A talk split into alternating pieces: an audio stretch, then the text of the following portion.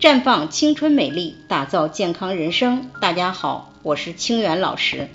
同事今天给我讲了他家里的一件事儿，深有感触，想讲给大家听，希望大家能有所警醒。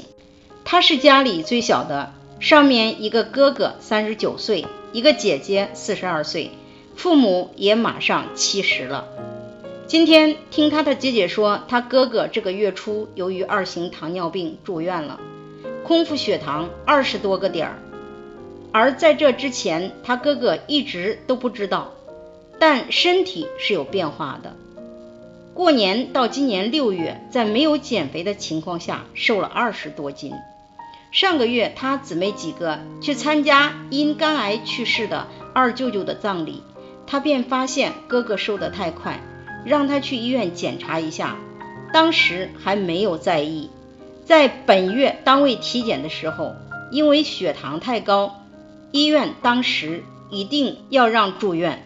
之前他哥哥一直比较胖，多次提醒他注意三高，饮食上注意，多运动，可他根本没有当回事儿。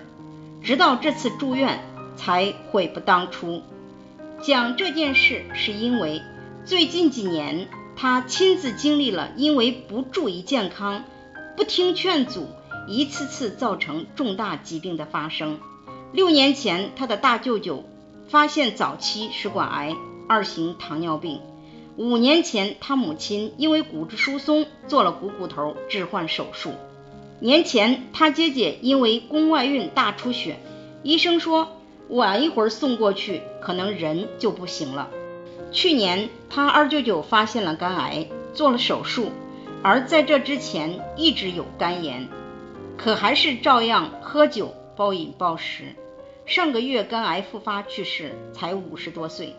而这一切的发生有一个共同点：健康知识缺乏。